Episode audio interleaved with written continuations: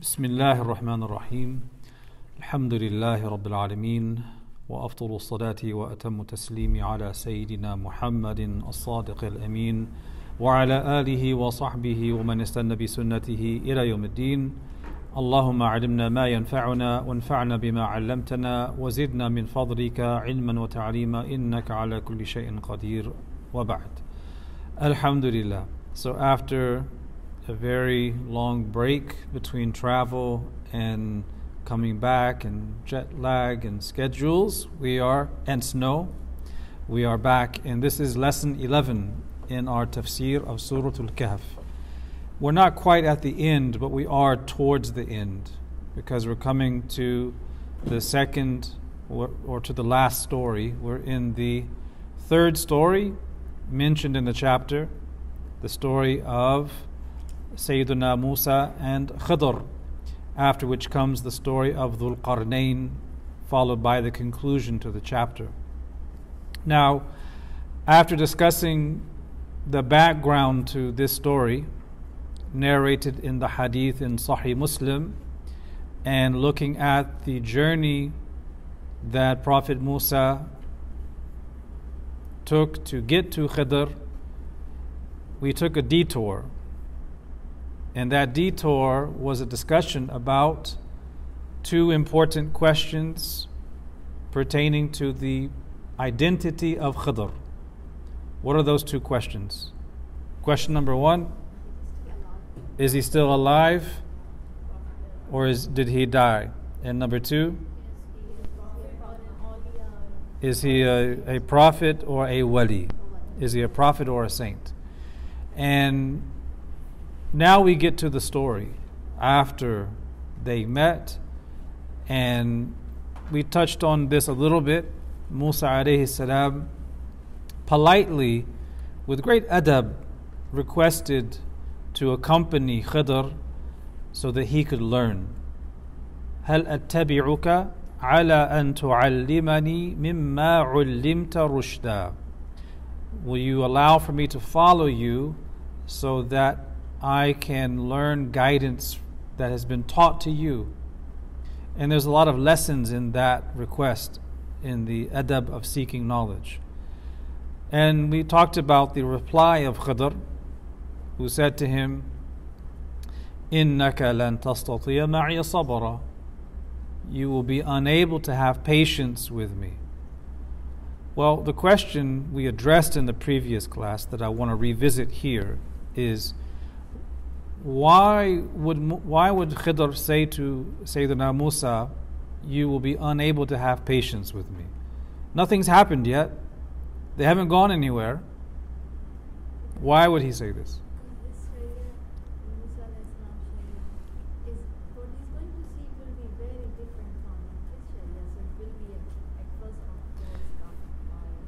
Correct. So regardless of the identity of Khidr, whether he is a prophet or a saint. That doesn't really matter here. What matters is that Musa alayhi salam is a Rasul. He is a messenger.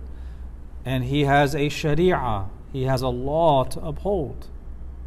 And Allah subhanahu wa ta'ala has informed Khidr of certain hidden matters, either by way of wahi or by way of kashf and ilham, inspiration. He's inspired to do certain things. He knows that he has to do certain things, but that Musa alayhi salam will be unable to tolerate them because outwardly those things go against his sharia. Musa alayhi salam is required by Allah Ta'ala to uphold his sharia. That's the standard Allah gave him. And this indicates that Khidr is not following the Sharia of Musa alayhi salam. It could have been that this he is upon a Sharia from a previous prophet in that region, and the laws are somewhat different. At the end of the day, we don't know. Uh, Musa alayhi salam, however, was obliged to object. When we look at the story, we see an action by Khidr and an objection by Musa alayhi salam. Musa alayhi salam had to object based on the outward, based on the sharia that Allah gave him. Now, through the events, he learned that there are lessons behind these events, there's reasons going on that he was not aware of. But Khidr alayhi salam says to him, you will unable, you'll be unable to have patience with me. And then he says, And how can you have patience with that which your knowledge does not encompass? How can you have patience with that? Indicating that he has been tasked with a hidden affair which Musa has no knowledge of. So, what did Musa say after these two statements? We come to the verse where Musa says, Allah Ta'ala quotes him, قال ستجدني إن شاء الله صابرا ولا أعصي لك أمرا You will find me, if Allah wills, patient. You will find me patient, inshaAllah. So when he says inshaAllah, it is purposeful. He's not expressing overconfidence that he's going to be patient. He's saying, I'll be patient, inshaAllah. And one of the lessons here for everyone else is that you can't say what you can take, what you can endure, if you haven't endured it. You don't know what you can really endure, so you should say, inshallah, right? We don't know what we can endure of something that happens in our life. Or don't say, oh, I can do that, I can endure that. Sure, say inshallah because you don't know. Now, for Khidr to agree to have Musa accompany him, he gave him a condition. And what was that condition? Allah quotes him. قال فإن اتبعتني فلا تسألني عن شيء حتى أحدث لك منه ذكرا He says, if you follow me, do not ask me about anything until I first make mention of it to you. What that means is, whatever you see happen, don't say anything. Don't talk about it, don't ask about it, whether you understand it or not. Do not initiate any question to understand the wisdom behind the action, and especially don't argue about what you're seeing, and do not reject it outright until I first make clear its explanation and its wisdom. That seems like an easy condition, doesn't it? it's not easy at all. It's not easy at all because we, we want to know, right? We want to know what's the wisdom behind things. So, in that condition, there is an implicit statement that Khidr is making. And that implicit statement is what you're about to see has hidden wisdoms that you don't have access to. And I'm the one who will give you access to those things. Allah led him to Khidr, and this is Khidr's role to take him through these experiences to grow in knowledge. But it has this condition. And you know when you're when you're learning there's a place for questions. There's a time for questions, but it's very important that the person asks the right questions at the right time and with the right intention. And we learned that here. So now we come to the story, to the incidents. They go on this journey. And the first incident we know is the incident of the safina, the boat. Allah subhanahu wa ta'ala says, فانطلقا حتى إذا ركبا في السفينة خرقها قال أخرق أخرقتها لتغرق أهلها لقد جئت شيئا إمرا So they set out until they boarded a ship. And he damaged it. He said, Musa said, Have you damaged it to drown its people? You have brought a grievous thing. This is the verse, this is the translation of the verse what's going on here? What's the background story? In the tafsir works, we find a lot of Isra'iliyat. We find a lot of the stories that are related from Bani Israel, a lot of stories from Christian lore. And we've mentioned on more than one occasion the approach that we have to those narrations. If they agree with what is confirmed in the Quran and the Sunnah, we can affirm them. If they disagree with what is confirmed in the Quran and the Sunnah, or if they uh, disagree with uh, anything that's rationally necessary, then we reject them. If they are doing neither, they're neither confirmed nor denied, then we relate them and we don't object to them, but we don't invest certain knowledge in them by saying that this is absolutely what happened, biyaqeen, with certainty. We relate them. So, in relation to that, it is said, based on some Isra'iliyat in the tafsir works, that Musa and Khidr alayhi salam were walking along the shore. Remember, they met at Majma' al-Bahrain.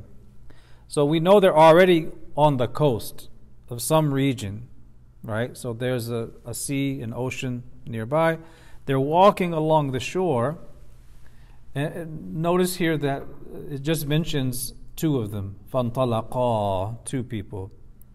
Isn't there a third person in the story? What happened with him? Well, the ulama say that he fulfilled his role, which was to be a travel companion for Sayyidina Musa and to tend to his needs as a servant. And once Musa met Khidr, they went on their own way. That's one interpretation. The other interpretation is that he was there too, so it was three people, but because he is already in the background of the story and he's just attending and you know, tagging along, he's not mentioned. At any rate, it mentions the two of them, Musa and Khidr, walking along the shore. And the narration says that as they were walking, a ship passed by and they spoke to the people in the ship about carrying them across this body of water to another piece of land.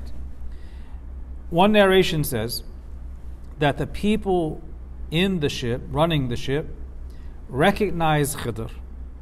They knew him, he's from that area, and so they carried them for free. They didn't charge them any money. Otherwise, they would charge money for doing this service, but they didn't charge them any money. So Khidr and Musa get on this ship for free. And while they're riding on a free trip, uh, Khidr alayhi salam takes an axe and he damages the ship by cutting one or two planks or boards in the hull of the ship.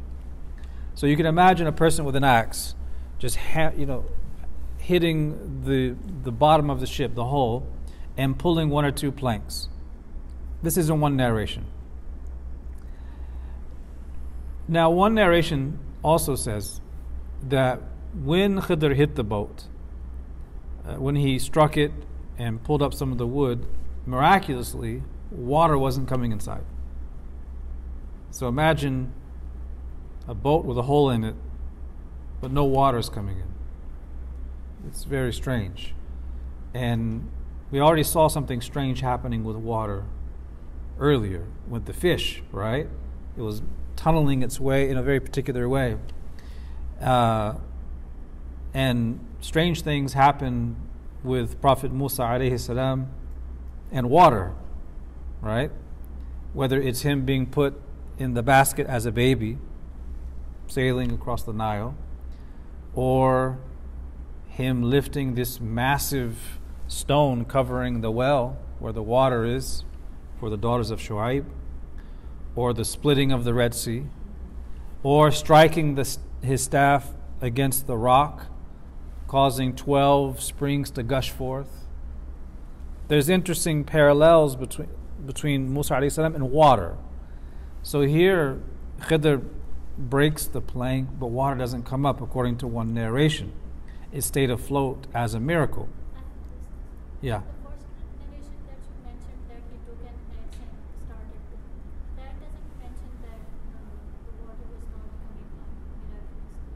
No. This, this is the narration. Well, there's more details. So, uh, the, the, there's a difference here. uh, among the ulama of tafsir, when exactly did Musa object? Is he objecting to Khidr saying what he said while they're both in the boat?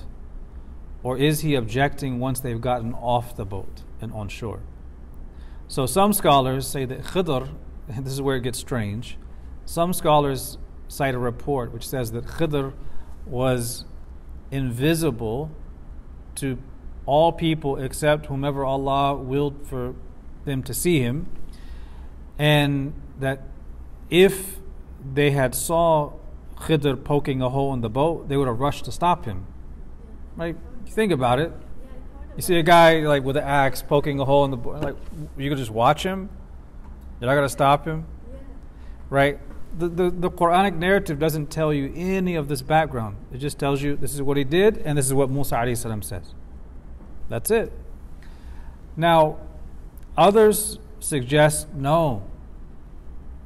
He poked a hole in, in the ship in the boat once the people had gone across that passage and gotten off on shore. So you see what's happening here between the tafsir literature and the narratives. They're trying to reconstruct the story so that the imagination can more accurately see what was happening. On the surface, the two of them get on the ship, and next thing you know, Khidr is hitting the ship with an axe and pulls a plank out. That's all we hear. From the narratives, we understand they get on for free, and either he's pulling this plank up with an axe while they're in the water, everyone, or after they got off the shore, onto the shore. He is visible or he's invisible. Now, if you say it was when they got off the shore, how do you understand what Musa said? Did you, did you do this لِتُغْرِقَ أَهْلَهَا so that the people drown? How are they going to drown if they're on the shore? So basically, he boarded for free because people knew him, which means he's visible. He either pulled the planks out while they were boarded or when they got off at the shore. And when Musa salam objects, it's either because they were in the boat, still in the water, people are on board, and there's a risk of drowning, or they're off the shore, but by doing that, there's a risk of drowning for anyone who gets back on it and goes out. So I mean, this is not none of this is material to the actual lesson in the story. It's just extra details put in the books of tafsir. So you have a more vivid picture in your mind of what happened. So Musa alayhi salam, he sees this, however he saw it, at whatever time, we don't really know. And what does he say? Uh, Allah Ta'ala mentions that here. He says, قال أخرقتها لتغرق أهلها لقد جئت شيئا إمرا Have you damaged it to drown its people? You have brought a grievous thing. And a grievous thing, grievous, it's not good. Right? Here's Inkar, he's, he's censuring him. So what does Khidr say? Khidr says, Allah quotes him, قال ألم أقل إنك لن تستطيع معي صبرا Did I not say to you that you would not be able to have patience with me?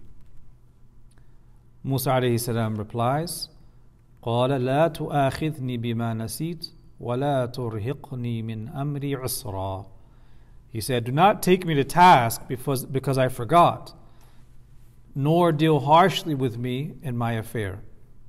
So he's reminding him didn't we have an agreement that you would not object to anything that happens? So Musa salam says, Do not take me to task because I forgot. So the first answer is, I forgot the agreement we made.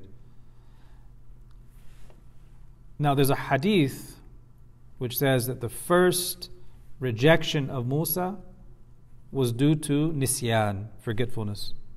It wasn't purposeful. He didn't mean to do that but it was forgetfulness. So he says, Don't take me to task for what I have forgotten, nor deal harshly with me. Don't overburden me in this matter in following you. Don't be harsh with me as I try to follow you. Make it easy for me by overlooking and forgiving my innocent mistake. So, this is the story of the boat. Between the boat and the next story, because the next story is what? The killing of the boy. Between the story of the boat and the killing of the boy, there is actually a side incident that's not mentioned in the chapter, Surah Al Kahf, but is mentioned in the hadith. And that side story is that after he sought pardon and said, Do not take me to task for forgetting and uh, do not make my affair difficult, during this conversation, a bird came by and sat on the side of the boat and took a sip of water from the ocean. And Khidr said to Musa alayhi salam, My knowledge and your knowledge combined in comparison to the knowledge of Allah is like the sip of water compared to the ocean. So there's just a, little side incident that occurred there. So Musa is, has learned more than just what's happening in the three incidents. There's something else he's learning as well as what he learned when he first met Khidr But the three stories are the main lessons of the chapter. So the boat incident happens, they move on. They're on land, and then we get to the story of the killing of the boy. Allah Ta'ala says, فانطلقا حتى إذا لقيا غلاما فقتله قال أقتلت نفسا زكية بغير نفس لقد جئت شيئا نكرا and they set out until they met a boy, and he killed him. He said, Have you killed a pure soul for other than another soul? You have surely brought an evil thing. Notice how Allah subhanahu wa ta'ala says that they encountered a ghulam, a ghulam. A ghulam means a minor, but it can also be used for a young man who has not yet hit puberty. So the question is was this ghulam prepubescent or post-pubescent? Had he already attained puberty or was he still very young before puberty? Very good. Very good. That's exactly what the ulama of tafsir say.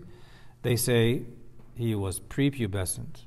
And the proof for that is in the verse itself, because we see that Musa alayhi salam objects to his killing by saying, أَقَتَلْتَ نَفْسًا زَكِيًّا A pure soul, meaning pure from sin. That person, once they've attained puberty, they acquire sin. Sin can be on their accounts. They are accountable for what they say and do. This boy is prepubescent. I don't know of anyone identifying his exact age. Uh, they mention his name as Jaysur or Haysur, but these are all Israeliyat. I haven't encountered anything mentioning his exact age, but we know that he was prepubescent. Going back to the tafsir literature, we find narrations which say that this young boy was playing with two other boys. And Khidr goes up to him, and this is where the narrations differ. There's different narrations, all Israeliyat, so there's no authority in any of them really. One narration says that Khidr goes up to this young boy and literally snaps his neck right on the spot It's pretty gruesome. Another narration says, even more gruesome, that he goes up to the boy and with a large rock he just smashes his head. Another narration says he goes up to the boy and just slits his throat. So these are all Isra'iliyat. The Prophet ﷺ did not mention any of these. He didn't specify the manner in which Khidr killed this young boy because ultimately it's not important. What we know is that this individual, inspired by Allah Ta'ala, carried out this act, killing this young boy. Now, in the Sharia of Musa, is that allowed? It's not allowed. Uh, the only way something similar to that would be allowed in the estimation of Musa alayhi salam is if it was a retribution, qisas. Uh, and this is what you, you, see this in the verse itself. So Musa alayhi salam sees Khidr go up to this young boy and kill him. He says, You killed a pure soul bi ghayri nafsin. For that's that's for other than another soul. Meaning you killed this person in but it wasn't retribution. Like it's one thing for a person to kill someone else in self defense or in the battlefield.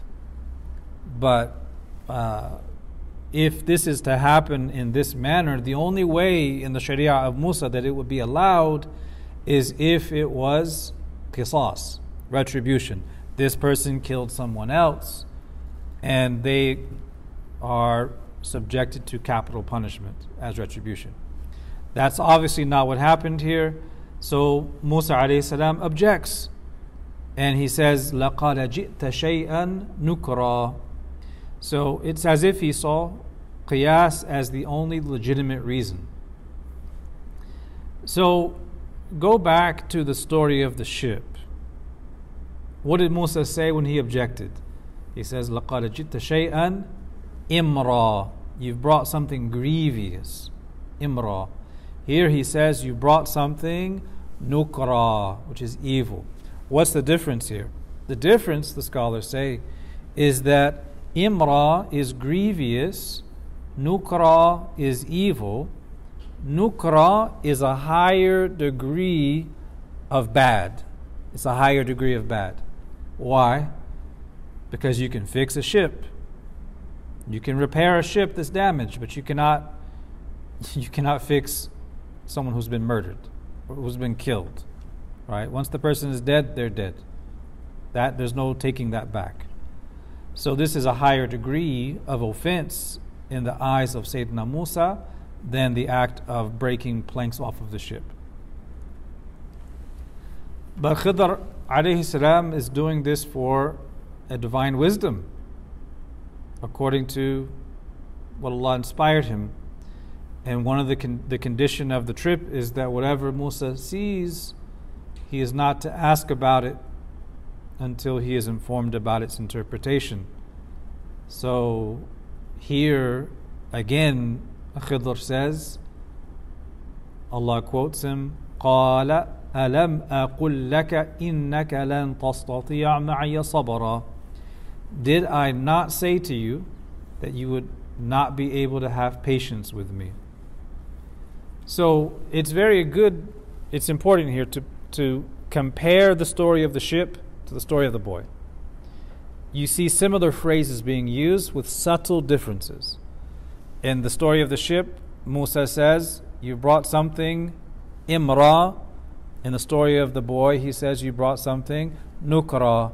In the story of the ship, Khidr replied to Musa, Did I not tell you that you would be unable to have patience with me?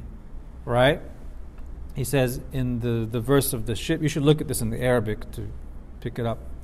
In the verse in Arabic for the story of the ship, ألم أقل إنك لن تستطيع معي صبرا.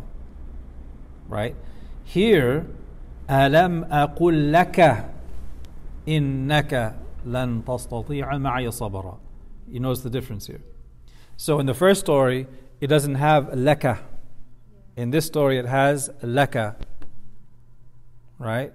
So if you translate them to reflect this difference, in the story of the ship, he's saying, Did I not say you would be unable to have patience with me? Did I not say you would be unable to have patience with me? In the story of the boy, we would translate that as Did I not say to you, you would be unable to have patience with me? So, what's going on here?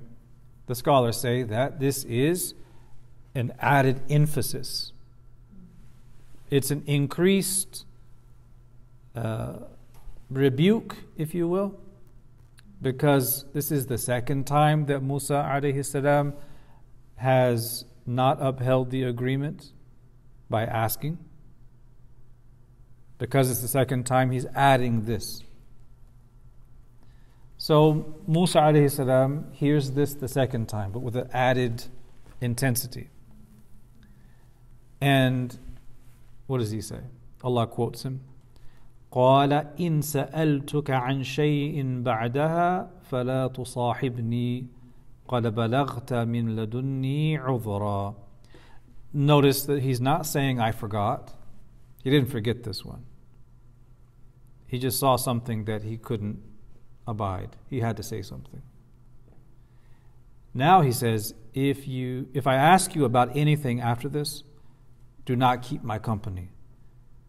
You have an excuse from me. You've obtained from me an excuse to not keep company with me. If I ask you one more thing, right? Now, obviously, this ship has a story. The boy has a story. We're going to tell those stories when we listen to Khidr answer and give his interpretation.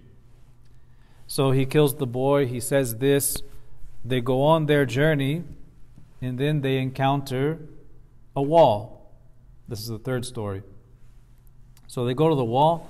Allah says, فانطلقا حتى إذا أتيا أهل قرية استطعما أهلها فأبوا أن يضيفوهما فوجدا فيها جدارا يريد أن ينقض فأقامه قال لو شئت لاتخذت عليه أجرا So they set out again until they came to the people of a town.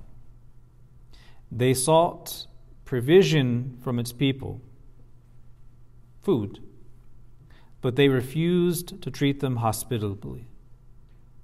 And they found in it, the village, the town, a wall that wanted to fall over. And so he repaired it. He, Musa, said, If you wish, you may ask a reward for it. So, they go on until they reach this village or this town. A qarya can mean a town or a village. Is Mecca a city?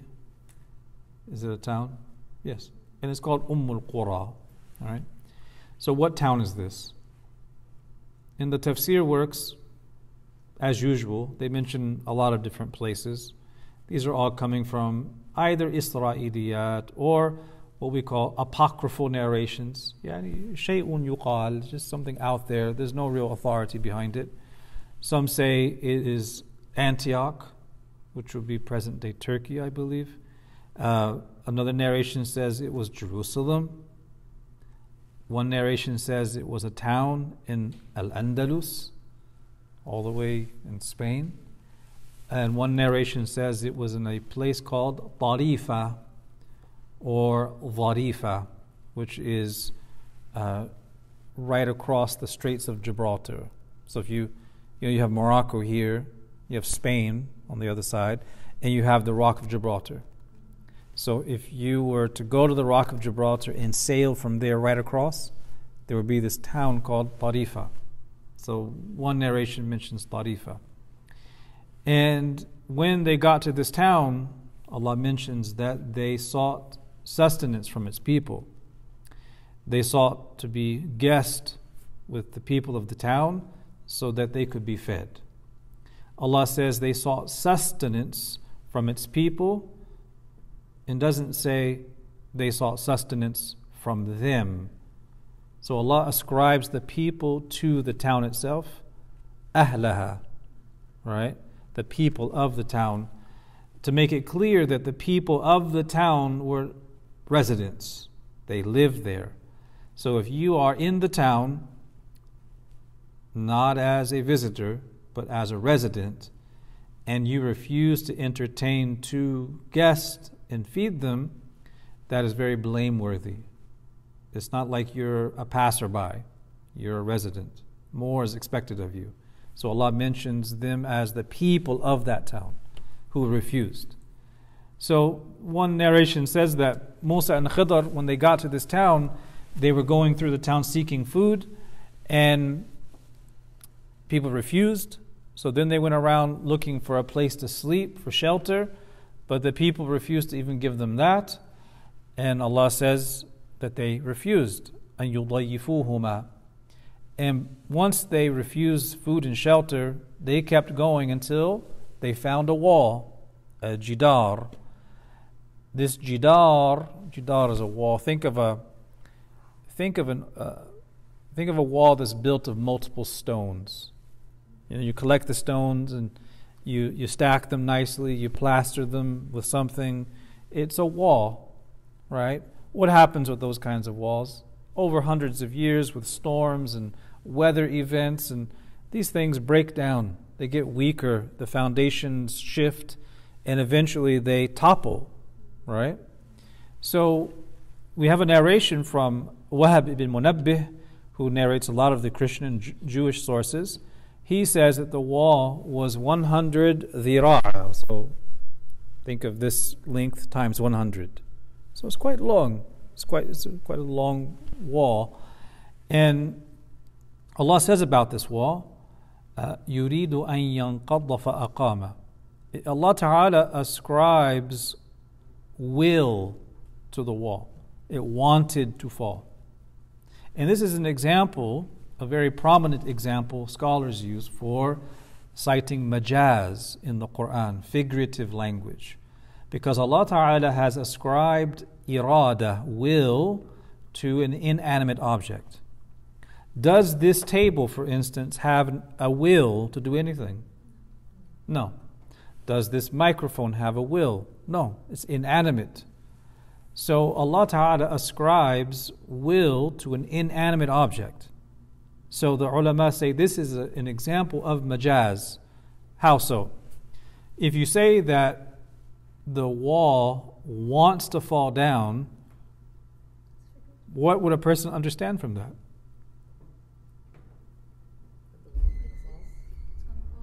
It's very close to falling right? It's not, oh, it's likely, it will likely fall in the future or even the near future. It's shifted so much that it's very close to c- collapse. The collapse of the wall is almost imminent. So imminent that it's as if it wants to collapse. That's how close it is to toppling over. That's, that's the state in which he, they found the wall. So, after he sees this wall that's almost collapsing, Allah says, فَأَقَامَ So aqama literally means he made it stand up. But here it means فَأَصْلَحَ He repaired it, he fixed it.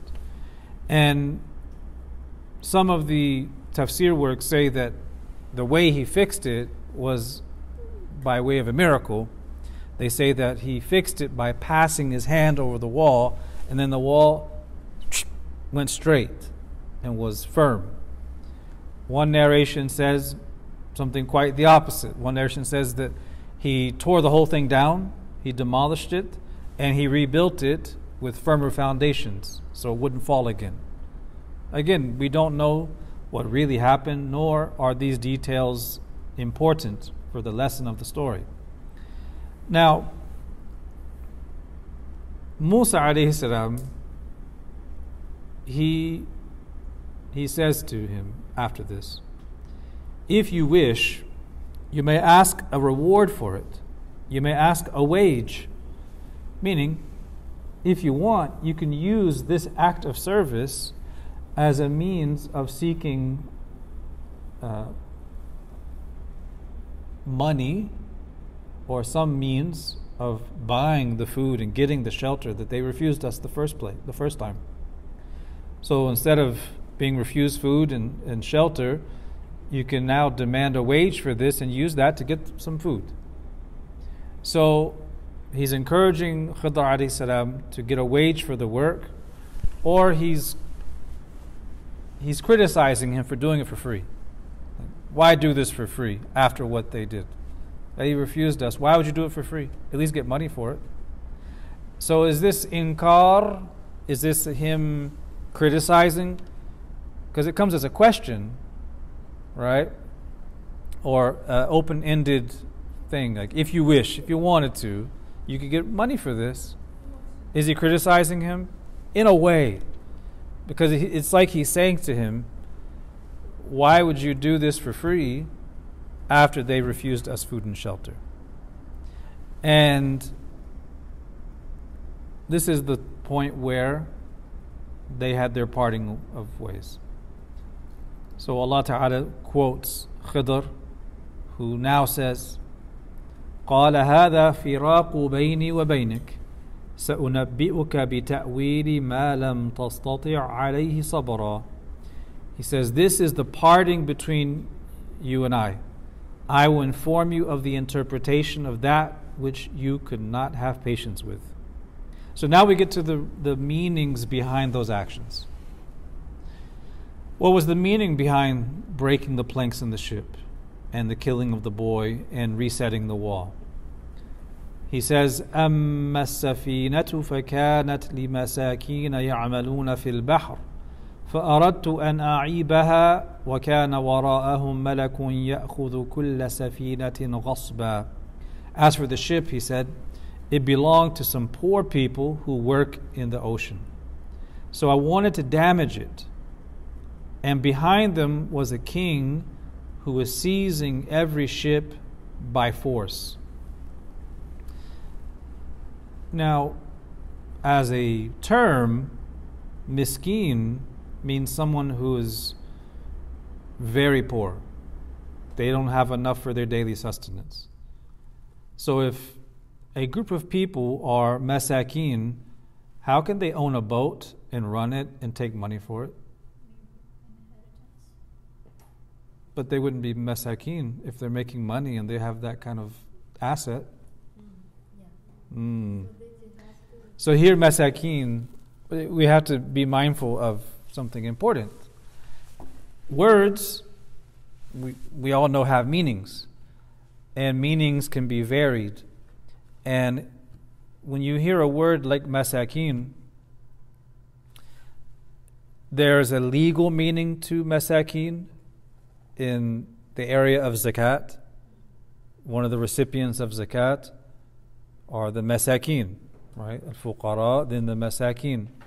So that, the word poor here means poor, but it also has a legal meaning. So the, the meaning of the word in a legal sense are those who don't even have their daily bread. But masakin also has a linguistic meaning, just a regular linguistic meaning in the Arabic language. You look it up in the dictionary, it means someone who's lacking sufficient means. And then a word like masakin would have a customary meaning, right? Meaning what is, I'll give you an example, a good one. Uh, a person who is considered poor in the U.S., would you say that they would be considered poor in, say, rural Pakistan? No. No. Right? So the urf, in the urf, the customs of a people, the word miskin would apply to a person at a certain standard of living. But in another place, it will be the standard will be different, right? So in, in, in language, you have this, and this is called uh, uh, the, the linguistic reality, haqiqa lughawiyya, haqiqa urfiyya, customary reality, and haqiqa shar'iyya, the legal reality. This is really important because people throw words out, they're using the legal meaning when the other person intends the regular linguistic meaning, or one means the linguistic meaning, but the other person is thinking the customary meaning. So they're talking over each other at cross purposes. So when we define words, we're also delineating where are they fitting in this. Is it shar'i, lughawi, urfi? Which one is it? Anyhow, to go back to the question, we hear the word masakin and we may think the legal category of those who receive zakat. But you look at the verse and you see they own a boat, they're making money, they're collecting a wage from people who get on the boat. So, how do you reconcile that? You reconcile it by saying that they're not necessarily that poor, but here, masakin means they are weak. They don't have power. They don't have an ability to protect themselves against the oppression of the king in that area. Because it's in connection with their weakness vis a vis that ruler. Right? Because Allah subhanahu wa ta'ala mentions here, quoting the explanation of Khidr, it belonged to some poor people who work in the ocean, so I wanted to damage it. And behind them was a king who was seizing every ship by force.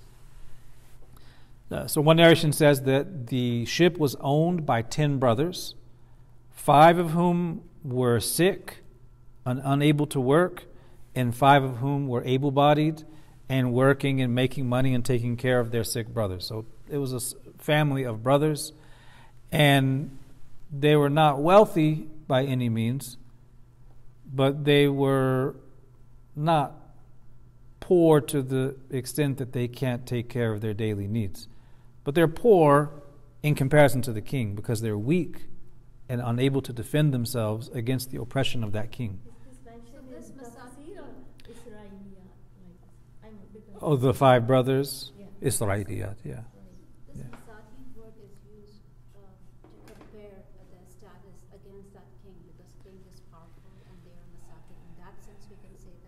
Yeah. Not necessarily in the sense of, sense of like uh, monetary and uh, right.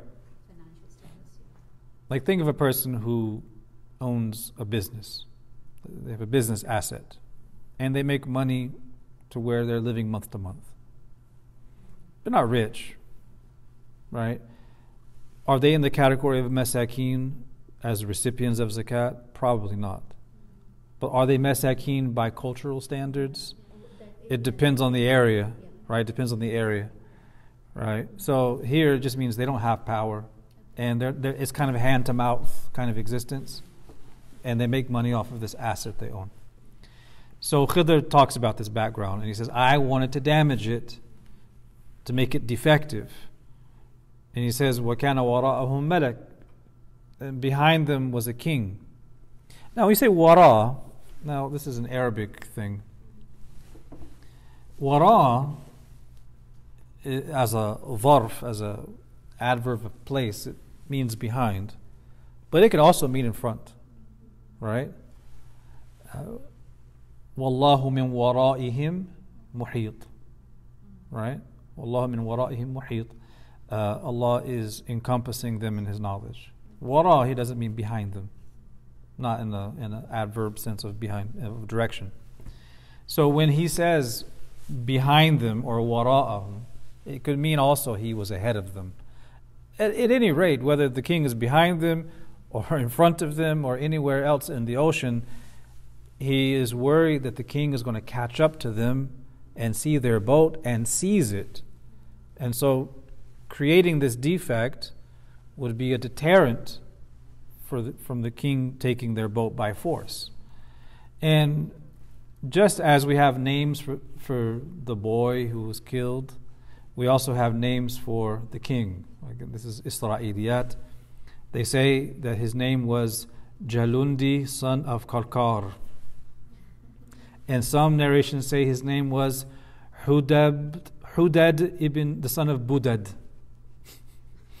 so Ibn Atiyah, the great scholar of tafsir, he mentions this and says, nothing regarding their names is thabit, meaning it's not even a well known Israeli report, it's just out there floating in tafsir literature. It's just something said.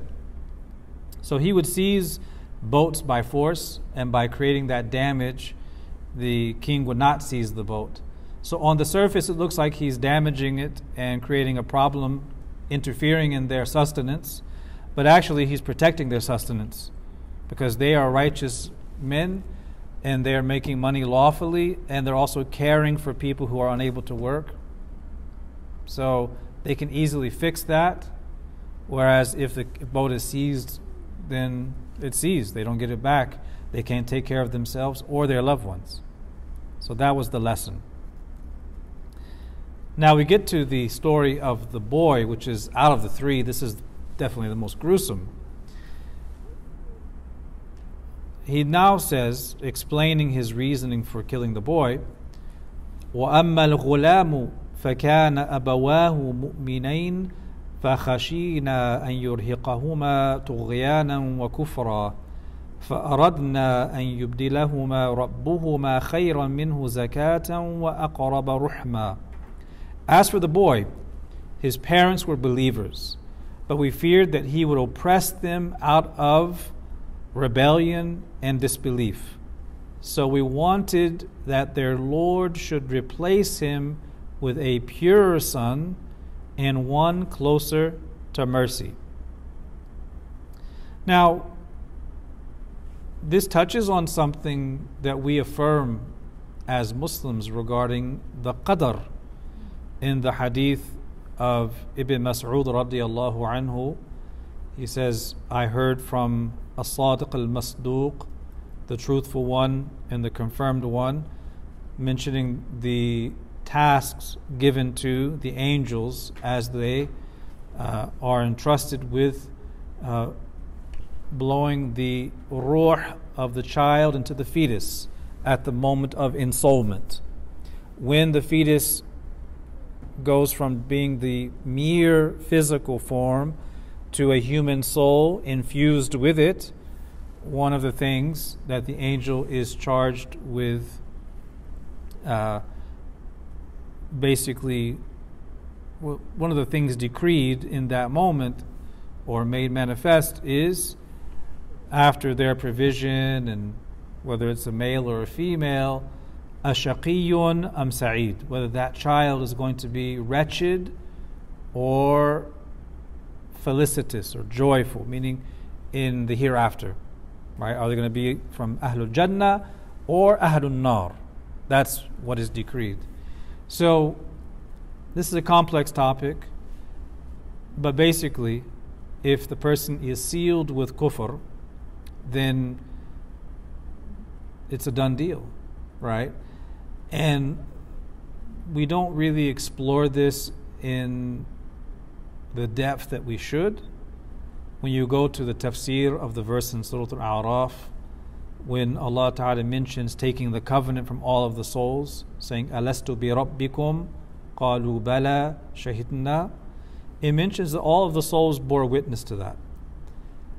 There are some of the early generations from the Sahaba and the Tabi'un who were of the opinion that among the people who said Bala, indeed, some of them uh, were insincere. And that, and those individuals are people uh, destined for their consequence in the hereafter of, of perdition. So without going too much into that, that was basically the result of this young man. He was going to die upon kufr, and not only that, he was also going to drag his parents down because of his rebellion and his disbelief. He was going to propagate it and push it and cause not only his own destruction, but his parents' destruction as well. Now, some of the ulama, they say that he would drag them down because of his rebellion and kufr, or they would have been harmed by this boy because of their great love for him. So their love for him in the face of his kufr would be their downfall. Right? To the point where they get dragged into kufr as well because they love their child so much. It's like the child has this undue influence on the parents where they love him so much they go along with everything he's about, including his disbelief, after they were previously believers. So that's what he said he was fearful of. So he says that he was fearful of this, but notice the language used. If you go to the Arabic, he says, فَخَشِينَا أن يرهقهما طغيانا وكفرا. so it says, uh, we feared that he would oppress them out of rebellion and disbelief. So he is fearful of this because Allah informed him through inspiration that this is the boy's state and this is going to be the end result of that boy. And so he says, We wanted that their Lord should replace him by giving them a purer son who's free of sin, free of these traits, free of this disbelief that's brewing, and one closer to mercy, who's going to be more beneficial for them in the long run. So here in the tafsir, we don't we don't know about anything in particular that this child said or did that was kufr. All we know is this was this would have been the end result. This is what he's harboring. And it is said in the tafsir that the parents who were believers after the boy was killed, they later had a daughter. So the boy was killed by Khidr, and later on the parents had a daughter, and that this daughter married one of the Anbiya of the area. Uh, and that they had a son who was also a Nabi, uh, at whose hands Allah guided many people. Again, Israeliyat, they are what they are, right? So, even if we don't know any particular Israeliyat about their children after the boy was killed, we know, based on what Khidr said, that Allah replaced that boy with children, a child or children much better than him. Much better. Uh, one narration says that they had a daughter who gave birth to 70 prophets. And when you hear these narrations, you hear 70, always think a lot. Don't you have to think literally. Because in Arabic, 70, 700, this is mutlaqul kathra. It's just a open-ended abundance, just a lot whenever you hear that. So one narration adds to this that they received a son who basically matched the boy in everything but the bad qualities. So he was literally replaced with one better in the gender too. So a boy for a boy. And Allah knows best. But that was the wisdom. Yes. So what is khashya? Yeah. Yeah, khashya, what is it? For, before we can answer that, we have to ask, what is khashya to begin with? Fear because of knowledge. Fear because of knowledge, right? So here we we're going to touch on this soon. The the very particular way that that Khidr describes his actions and how he ascribes the actions. Because when he's ascribing the action of killing, he's ascribing it to himself. When he's talking about the wall, it's not so direct. So he is talking about himself in the plural form. But what that that khashya, which is knowledge based, which is fear based on knowledge, is a fear based on knowledge given to him by Allah Ta'ala through inspiration. We wouldn't say that we feared means Khidr and, and, and, and Allah Subhanahu wa Ta'ala. Because khashya, fear, this is unbefitting of the divine, right? But we here is referring to Khidr and it's based on the knowledge Allah gave him, right? This is how you would interpret it. You wouldn't say that Allah had the quality of fear. So he feared, and. Yeah.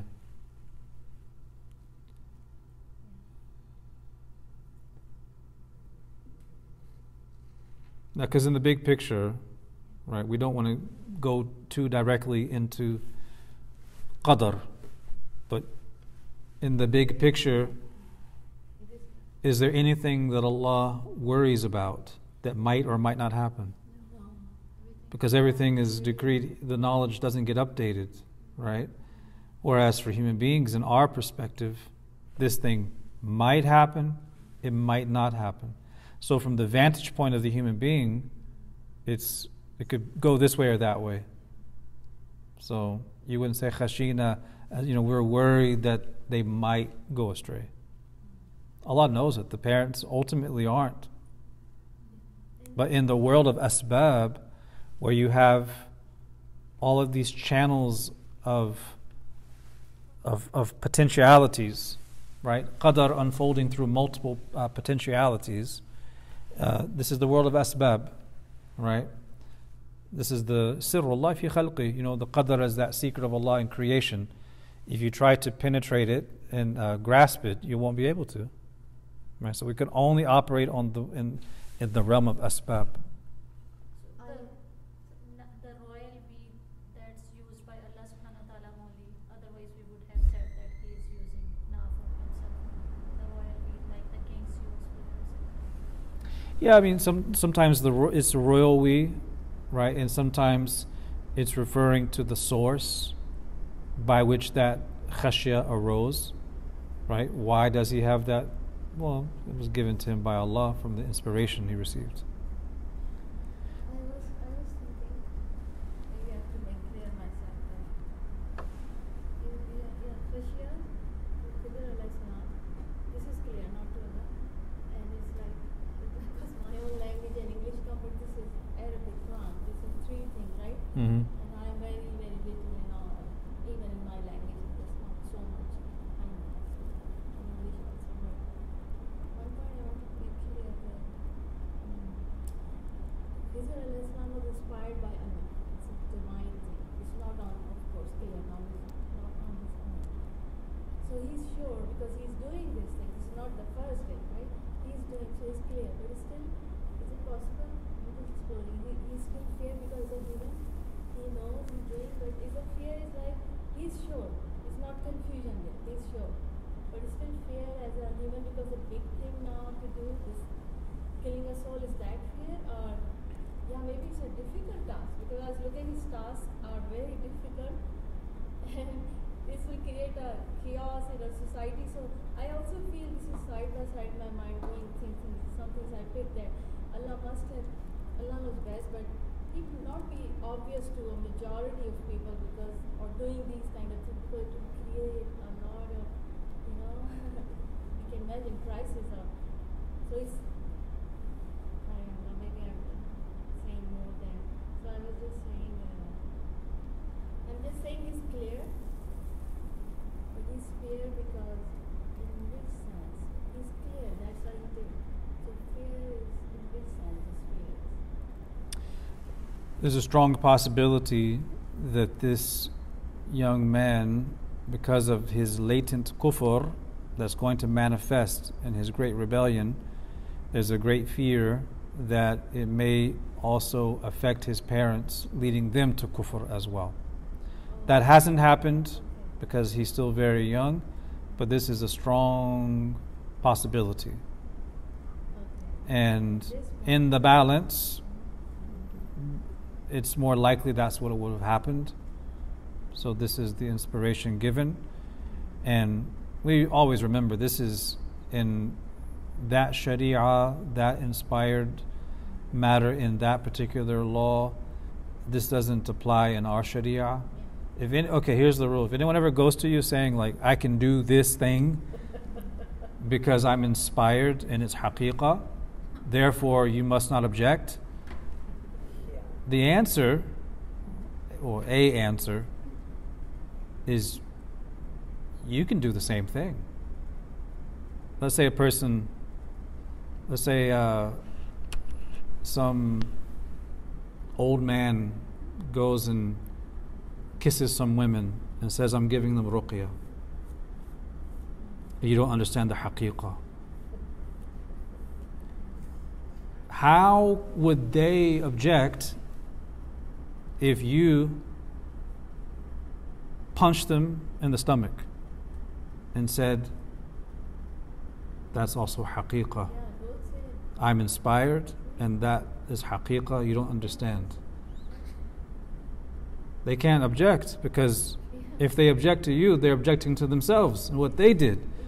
The common denominator is that both of these actions violate the standard, which is the sharia of the Prophet.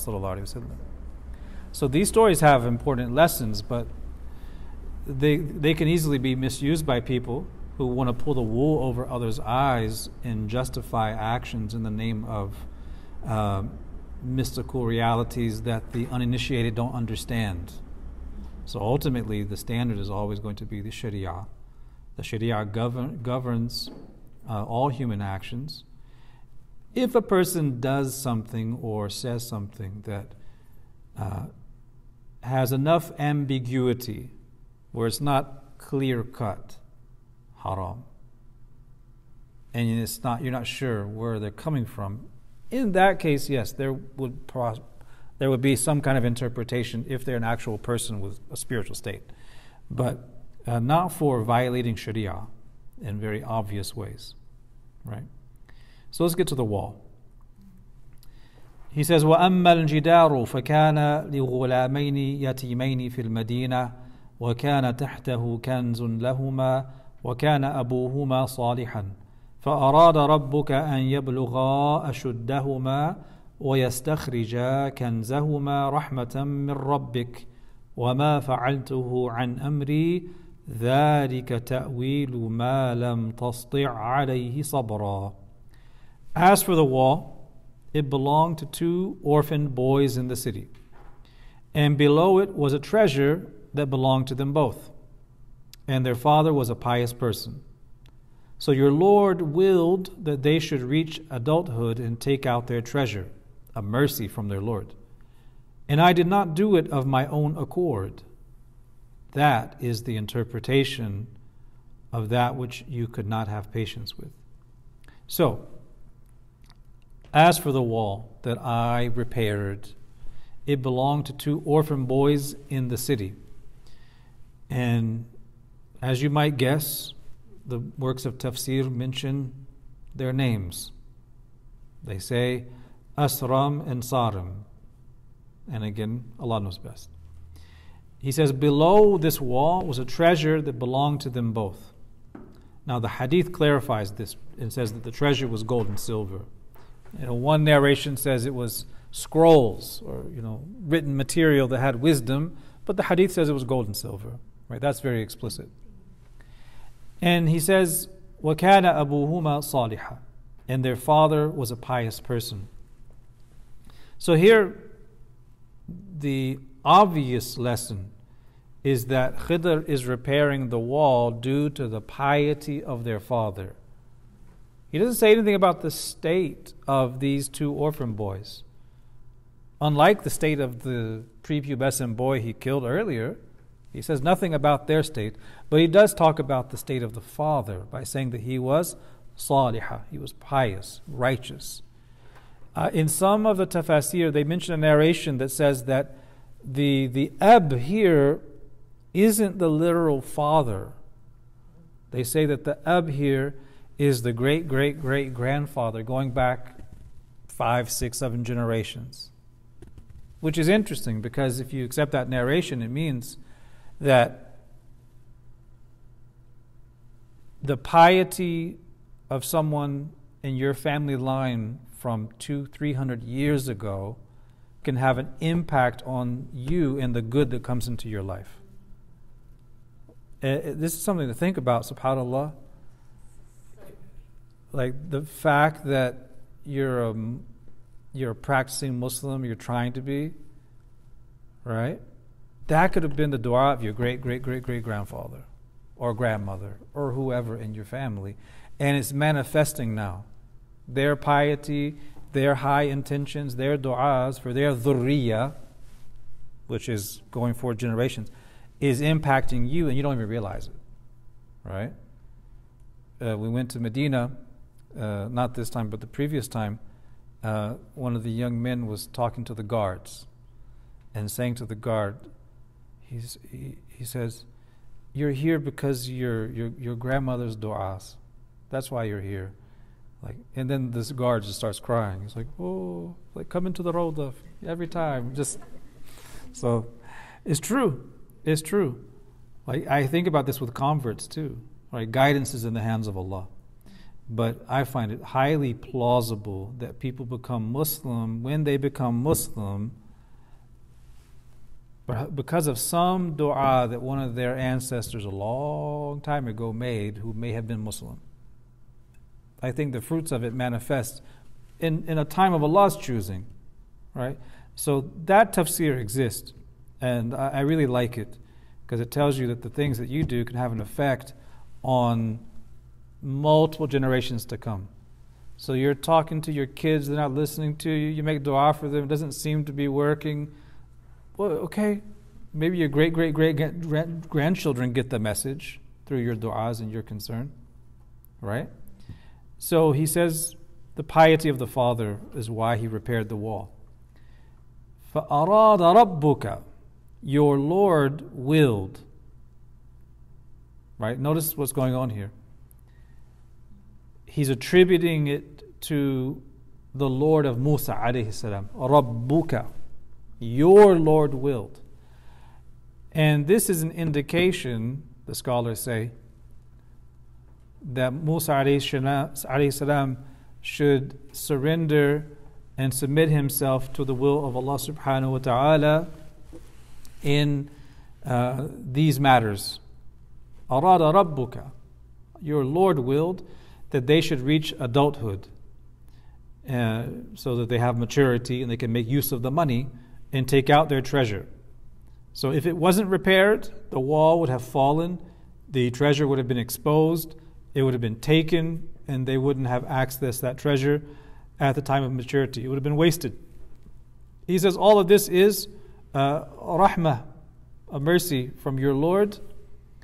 So here he's attributing it to Allah subhanahu wa ta'ala. Notice what's going on here. When he breaks the plank, he says, I did it. I, I broke the plank. When he talks about the boy, he says, I, I killed him. When the wall is repaired, he ascribes it to Allah Ta'ala, rahmatan min rabbik, a mercy from your Lord. So whenever whatever is outwardly bad, he ascribes to himself, even though it's Allah's inspiration. And whatever is outwardly nice, he ascribes directly to Allah Ta'ala. This is one of the etiquettes of dua. Who is it who wills for you and I to you and me to get sick? Allah. Allah is the one who wills sickness. We learn in the adab of dua from the words of Ibrahim alayhi salam.